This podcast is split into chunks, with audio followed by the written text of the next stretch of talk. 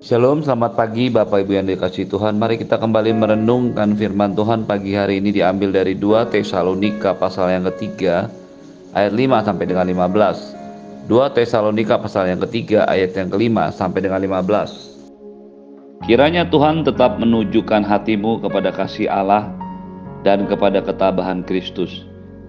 Tetapi kami berpesan kepadamu saudara-saudara dalam nama Tuhan Yesus Kristus supaya kamu menjauhkan diri dari setiap saudara yang tidak melakukan pekerjaannya dan yang tidak menurut ajaran yang telah kamu terima dari kami. Sebab kamu sendiri tahu bagaimana kamu harus mengikuti teladan kami, karena kami tidak lalai bekerja di antara kamu, dan tidak makan roti dengan percuma, tetapi kami berusaha dan berjerih payah siang malam, supaya jangan menjadi beban bagi siapa pun di antara kamu Bukan karena kami tidak berhak untuk itu, melainkan karena kami mau menjadikan diri kami teladan bagi kamu, supaya kamu ikuti. Sebab juga waktu kami berada di antara kamu, kami memberi peringatan ini kepada kamu. Jika seorang tidak mau bekerja, janganlah ia makan. Kami katakan ini karena kami dengar ada orang yang tidak tertib hidupnya dan tidak bekerja, melainkan sibuk dengan hal-hal yang tidak berguna Orang-orang yang demikian kami peringati dan nasihati dalam Tuhan Yesus Kristus. Supaya mereka tetap tenang melakukan pekerjaannya dan dengan demikian makan makanannya sendiri. Dan kamu saudara-saudara janganlah jemu-jemu berbuat apa yang baik. Jika ada orang yang tidak mau mendengarkan apa yang kami katakan dalam surat ini, tandailah dia dan jangan bergaul dengan dia, supaya ia menjadi malu. Tapi jangan anggap dia sebagai musuh, tetapi tegurlah dia sebagai seorang saudara. Bapak Ibu yang dikasih Tuhan, kemarin kita sudah belajar dalam ayat sebelumnya bagaimana Rasul Paulus meminta jemaat untuk berdoa bukan hanya untuk diri mereka tetapi juga untuk Paulus. Kita belajar bagaimana Paulus mendoakan jemaat tetapi jemaat pun harus mendoakan Paulus. Jemaat di Tesalonika harus mendoakan Paulus yang adalah rasul, yang adalah pelayan dan gembala mereka. Ketika dia menyampaikan firman ini, lalu menyatakan bahwa di dalam segala sesuatu, pekerjaan Tuhan, firman Tuhan harus beroleh kemajuan dan dimuliakan. Harus dibuat berlari, harus terus berlari, harus terus disebarkan dan dimuliakan. Semua yang terjadi ini membawa hubungan yang benar antara gembala, rasul dengan jemaat. Lalu firman Tuhan pagi hari ini mengajar kepada kita tentang apa yang juga bisa terjadi sebagai penghambat di dalam pekerjaan Tuhan, di dalam penyebaran Injil. Ayat yang kelima, firman Tuhan berkata, kiranya Tuhan tetap menunjukkan hatimu kepada kasih Allah dan kepada ketabahan Kristus. Mengapa Paulus tiba-tiba berubah arah apa yang dia sampaikan? Dari awal dia berbicara tentang bagaimana hubungan doa antara dirinya, rasul, gembala, hamba Tuhan, pendeta dengan jemaat. Lalu kemudian dia melanjutkan dengan satu doa Kiranya Tuhan tetap menunjukkan hatimu kepada kasih Allah dan kepada ketabahan Kristus. Kata menunjukkan diri, menunjukkan hati kepada kasih Allah berasal dari bahasa Yunani kat, kat, katio tuno, kateo tuno, kateo tuno itu diterjemahkan sebagai menunjukkan hati dari kata yang sama juga didapatkan pengertian to make straight, to guide, to direct. Jadi apa yang dimaksudkan oleh Paulus dengan doanya kepada Tuhan? Kiranya Tuhan menunjukkan hatimu kepada kasih Allah dan kepada ketabahan Kristus adalah menjadi doa Paulus bagi setiap jemaat di Tesalonika supaya Tuhan yang mendirect yang mengarahkan, membawa hati, menyingkirkan setiap hambatan, setiap halangan yang membuat orang menjadi berubah arah. Ke manakah setiap orang Kristen, setiap orang percaya hatinya terarah? Yang pertama kepada kasih Allah, dan yang kedua kepada ketabahan Kristus. Dua hal ini menunjukkan dua sisi yang berbeda yang kita kenal dari Allah dan Tuhan kita. Yang pertama, hati kita harus selalu diarahkan kepada kasih Allah. Kita karena kita mengerti semua yang Anda dan saya alami dalam hidup ini. Semua yang Anda dan saya terima dalam hidup ini karena kasih Allah. Allah lah yang mengasihi Anda terlebih dahulu. Inilah yang membedakan kekristenan dari agama-agama yang lain. Agama-agama yang lain membawa manusia kepada Tuhan untuk mencari Tuhan. Tetapi kekristenan adalah usaha Allah untuk mencari, menyelamatkan, dan mengasihi manusia. Ketika Anda dan saya hidup di dalam hati yang terarah kepada kasih Allah, maka tidak ada satupun yang ada yang disediakan yang nampak dalam kehidupan kita yang bisa mengarahkan mengalihkan hati kita daripada kasih Allah. Anda dan saya harus selalu berada dalam pengingatan. Terus mengingat kasih Allah. Bahwa dialah yang mengasihi Anda dan saya, memberikan anaknya yang tunggal Tuhan Yesus buat dosa Anda dan saya. Ketika setiap kita hidup dengan hati yang terarah kepada kasih Allah, maka percayalah tidak ada satupun yang bisa mengalihkan kita dari kasih Allah. Ketika Anda dan saya berhasil mempercayai Tuhan dengan kasihnya, berhasil melihat Tuhan bahwa dia adalah Allah yang mengasihi kita, maka tidak ada pernah sedikit pun keraguan untuk menyerahkan hidup ini kepada Tuhan, untuk melayani Tuhan, untuk melakukan semua yang Tuhan inginkan dalam hidup ini.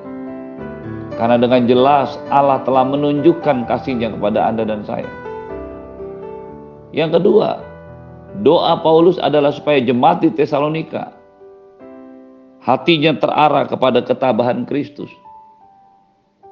Yang dimaksudkan dengan ketabahan Kristus di sini adalah ketahanan, endurance, satu keadaan, satu sikap hati yang ditujukan oleh Tuhan Yesus ketika dia harus mengikuti semua jalan, semua nubuatan tentang penganiayaan, tentang penderitaan, tentang kesusahan, tentang tekanan yang dia hadapi. Ketika Tuhan Yesus dengan tabah, dengan tekun menanggung bantahan yang sehina itu dari pihak orang-orang berdosa, maka ketabahan ini yang akan membuat Anda dan saya terus berjalan mengikut Tuhan. Ketabahan Kristus inilah yang menunjukkan indikasi adanya kemungkinan Tuhan mengizinkan masa-masa yang sulit masa-masa yang sukar, aniaya, bahkan penindasan terjadi pada setiap orang percaya. Kasih Allah yang diberikannya kepada Anda dan saya tidak membebaskan kita dari kemungkinan untuk mengalami masa-masa yang sulit. Tentu saja semua kebenaran tentang kasih karunia, kebenaran, kasih karunia, anugerah yang Tuhan berikan kepada Anda dan saya adalah pengajaran yang benar apa yang Tuhan sudah sediakan buat Anda dan saya, apa yang Tuhan inginkan dalam hidup Anda dan saya. Dia sudah menyediakan masa depan yang penuh dengan harapan. Dia merencanakan semua yang baik, semua yang agung, semua yang mulia bagi hidup Anda dan saya. Dengan kasih karunia-Nya yang besar, Anda dan saya tidak perlu melakukan satu tindakan apa pun untuk dapat diselamatkan. Hanya dengan mempercayai, hanya dengan tahu dan kemudian mengambil keputusan untuk menerima anugerah itu, maka Anda dan saya selamat. Tidak ada satu pekerjaan baik apa pun yang bisa membuat Anda dan saya selamat. Tidak ada satu tahapan menguduskan diri apa pun yang membuat Anda dan saya selamat. Semua adalah kasih Allah. Semua adalah kasih karunia Allah. Tetapi kasih karunia Allah, kasih Allah yang besar, yang ditujukan kepada Anda dan saya dibuktikan dengan kematian Tuhan Yesus tidaklah membebaskan kita dari kemungkinan harus menyangkal diri, memikul salib Yesus setiap hari. Dengan tegas Tuhan mengatakan bahwa barang siapa mau mengikut aku, dia harus menyangkal diri, memikul salib dan mengikuti contoh aku. Hal ini tidaklah berarti kita mengundang masalah, mengundang tekanan, mengundang aniaya terjadi dalam hidup kita. Kita tidak perlu mendeklarasikan penganiayaan akan terjadi dalam hidup kita. Kita tidak akan melakukan tindakan sebodoh itu. Tetapi pastinya kasih karunia, anugerah, kasih Allah yang diberikan kepada Anda dan saya tidaklah melepaskan kita dari kemungkinan untuk mengalami masa-masa yang sulit, sukar, aniaya, bahkan penindasan. Ketika semuanya itu diizinkan Tuhan terjadi dalam hidup Anda dan saya, yang Anda dan saya perlukan adalah ketabahan Kristus. Satu sikap hati untuk terus berjuang, satu sikap hati untuk terus taat, sabar, bertahan, dan terus melangkah bersama-sama dengan Tuhan. Teladan kesabaran Kristus itulah yang dikatakan oleh Paulus dalam Filipi 2 ayat 6 sampai 11. Hendaklah kamu dalam hidupmu bersama menaruh pikiran dan perasaan yang terdapat juga dalam dalam diri Tuhan Yesus. Kedua hal ini haruslah menjadi fokus hidup Anda dan saya.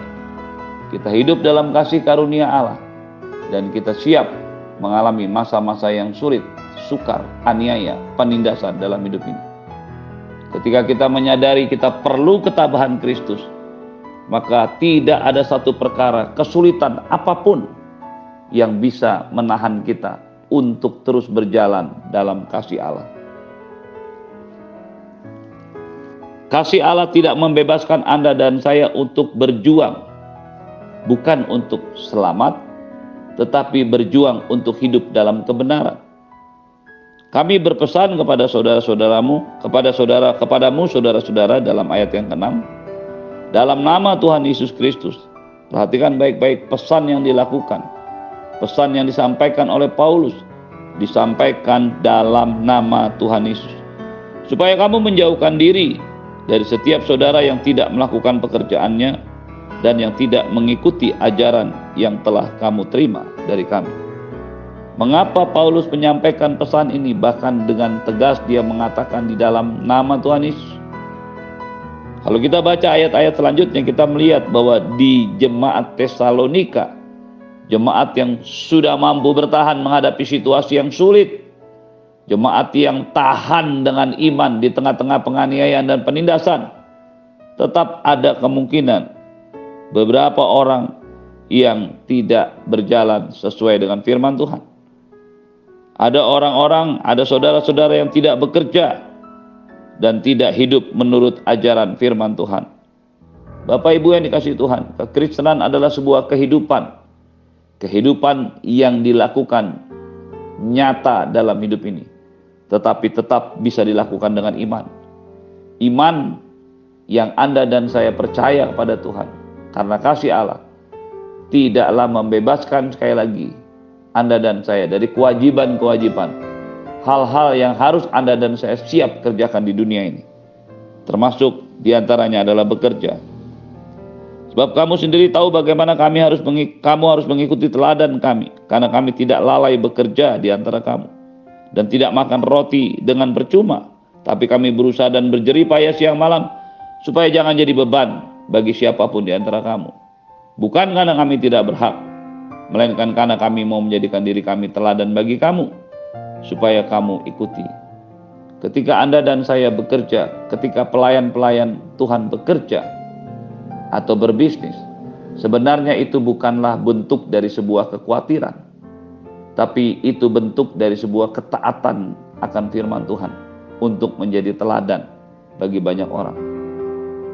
Mentalitas sikap hati yang seperti ini yang harus ada dalam diri setiap orang percaya, bahkan hamba-hamba Tuhan. Kita tidak boleh menjadi beban bagi orang lain. Tangan kita harus terangkat, bukan turun ke bawah. Hidup Anda dan saya adalah hidup yang harus memberkati orang, bukan mengharapkan berkat orang. Ketika Anda dan saya punya sikap hati demikian, maka kita akan terus bekerja. Bukan karena khawatir, tetapi karena firman Tuhan mengajarkan demikian. Karena Tuhan Yesus pun bekerja bukan hanya sebagai anak tukang kayu, tapi dia juga adalah seorang tukang kayu. Kasih Allah dan ketabahan Kristus itu yang seharusnya menjadi sebuah penuntun, tuntunan, langkah hikmat yang harus Anda dan saya lakukan dalam hidup ini. Tetap berada dalam kasih Allah, tetap menyadari semua karena kasih karunia dan anugerah Tuhan. Semua berkat, promosi, pekerjaan, bisnis, pelayanan yang Anda dan saya terima, semuanya adalah kasih karunia Tuhan. Semuanya adalah kasih Tuhan. Tetapi hati Anda dan saya, hati kita semua, tetap kepada juga ketabahan Kristus tetap bertahan, tetap bekerja, tetap berjerih payah, tetap melakukan usaha kita, tetap mencari Tuhan, terus berdoa, terus merenungkan firman Tuhan, terus mendeklarasikan iman, terus berjalan bersama-sama dengan Allah, maka itu semua akan menjadi penuntun yang sempurna bagi hidup Anda dan saya. Terimalah berkat yang berlimpah dari Bapa di surga, cinta kasih dari Tuhan Yesus, penyertaan yang sempurna dari Roh Kudus menyertai hidupmu hari ini dan sampai selama-lamanya. Di dalam nama Yesus semua percaya katakan amin. Shalom.